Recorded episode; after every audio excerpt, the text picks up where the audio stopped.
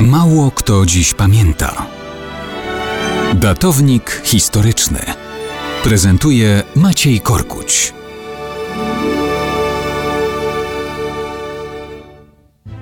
Mało kto dziś pamięta, że 15 września 1890 roku, a więc równe 130 lat temu, wielki pożar strawił część twierdzy i pałacu Alhambra w hiszpańskiej Grenadzie. To bezdyskusyjnie perła architektury, fascynujące do dzisiaj miejsce turystycznych wojaży. Ten kompleks średniowiecznych budowli bywa nazywany najpiękniejszym pałacem arabskim na świecie. Jeśli jest w tym nuta przesady, to zupełnie drobniutka, ale faktem jest, że to pamiątka po arabskim panowaniu na Półwyspie Iberyjskim. Było to wzgórze zabudowywane przez arabskich władców już od IX wieku. Nowe budowle powstawały w kolejnych stuleciach.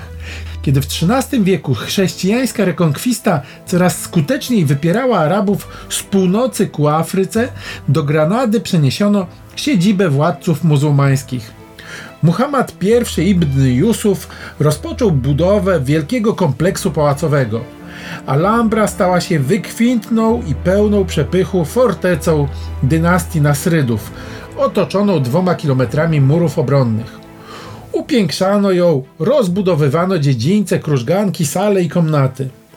Po zdobyciu Granady jako ostatniego bastionu muzułmańskiego w 1492 roku katoliccy władcy Hiszpanii wciąż byli urzeczeni pięknem Alhambry.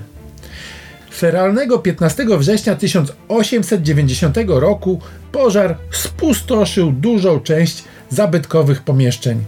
I wtedy, i wtedy duchem opiekuńczym Alhambry okazał się andaluzyjski malarz i archeolog Manuel Gomez Moreno González. Chyba trudno nazywać się bardziej po hiszpańsku niż on. To on uratował zabytek od kompletnego upadku. Przekonał króla Alfonsa XIII, aby sfinansował remont zniszczonych części budynków.